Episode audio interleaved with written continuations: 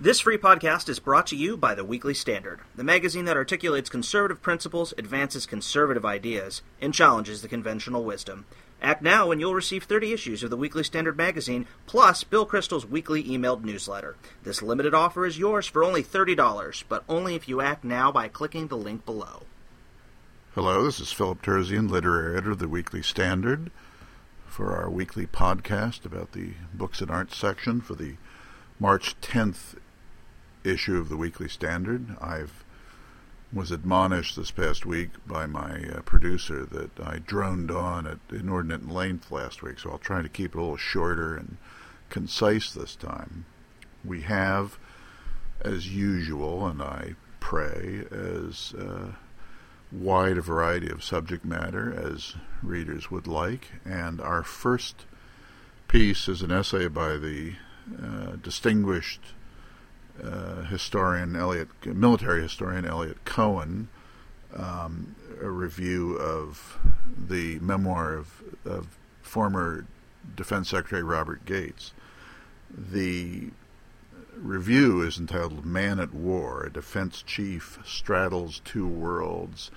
And when I asked Professor Cohen to review the book, I told him that I was far less interested in the gossip about what Joe Biden said to Hillary Clinton uh, in the corridor than in really the the length and breadth of Gates's service as defense secretary under, uh, of course, under George W. Bush and Barack Obama. And uh, it, it's an interesting book because obviously he had his uh, one foot in uh, one administration and the other in the second administration, and they were both very different but served by the same man. And the entire experience, both of serving the two and, of course, being Secretary of Defense in time of war, takes an inevitable uh, psychic toll as well as, well as uh, uh, some interest in the arguments that go back and forth about uh, Afghanistan and Iraq. All in all,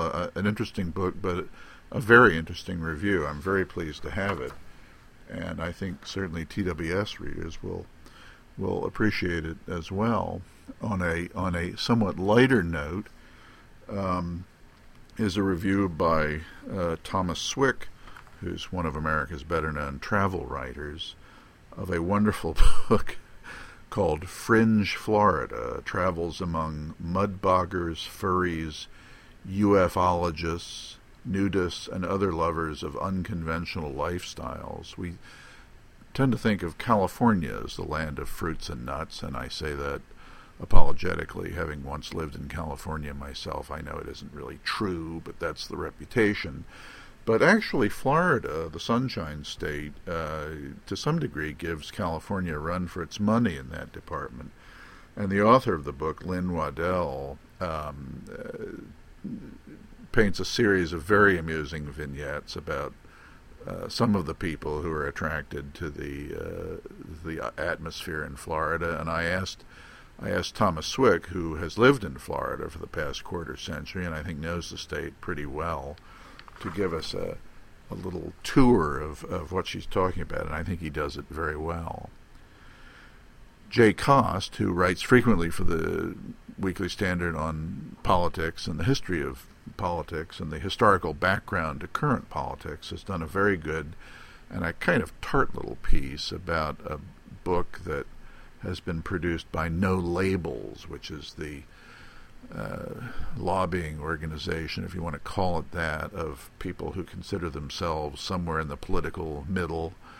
Uh, some liberal Republicans, some conservative Democrats who think one of the problems of our time is that uh, we label one another politically and refuse to speak to the other side, and that's why there's gridlock and uh, mutual hostility. And Jay Cost examines this in in in some amusing details, but I think he makes the the basic important point that while the Andrea Mitchells and Cokie Robertses of the Washington Press Corps may lament the um, uh, partisan warfare that goes on in our political capital um, and yearn for compromise, the voters just don't seem to go along with it. Uh, they keep they keep electing the people they keep electing, and uh, the opposition in Congress, whether Democratic or Republican, uh, perhaps rightfully, considers its responsibility to oppose. And so,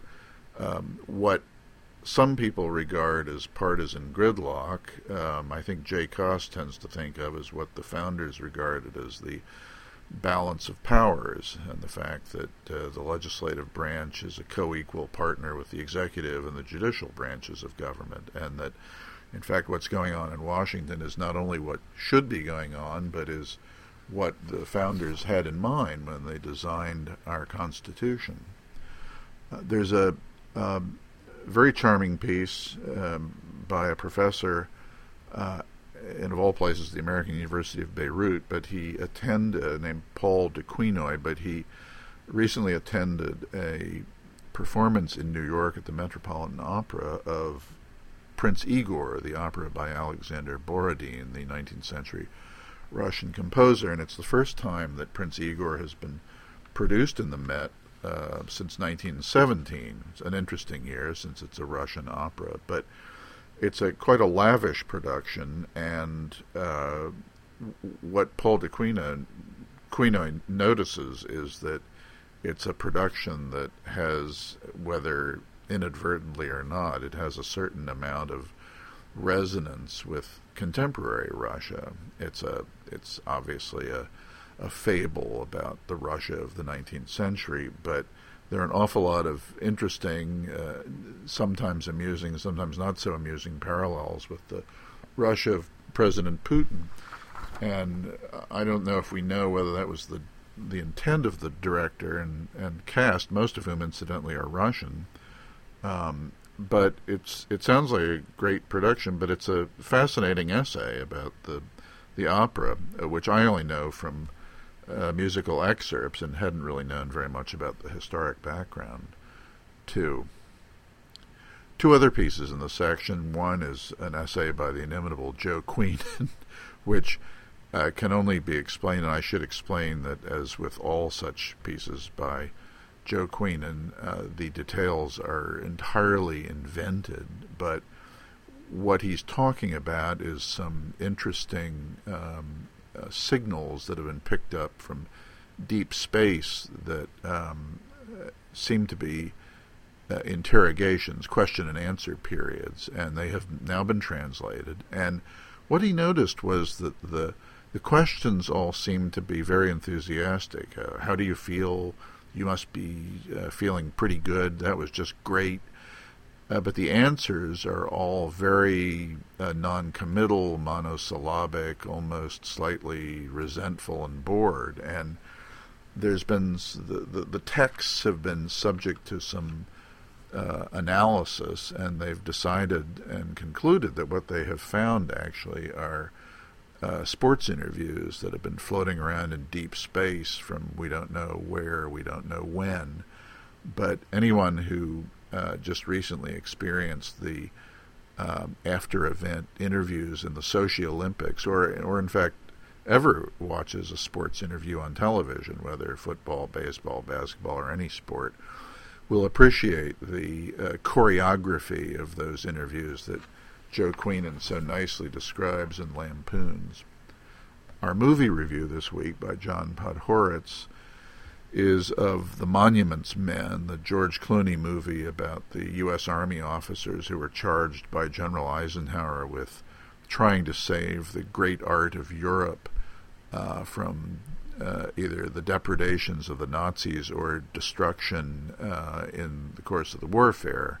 Uh, it was a two pronged problem. The Nazis, the Germans, uh, when they conquered cities or confiscated property, they they took the fine art that they found and just looted it and either distributed it among themselves or hid it in places to await the post-war era when they would all be displayed in some grand uh, Führer museum in in Hitler's hometown or whatever uh, plans they had for it. There was that problem Plus, the problem of obviously anytime there's warfare and bombardment and so on, and artillery fire and whatnot, um, beautiful architecture, great works of art, libraries, and other things are vulnerable, as we always learn in every war. And uh, General Eisenhower um, put out a directive very early in the in the European phase of the war that not only were we to make every effort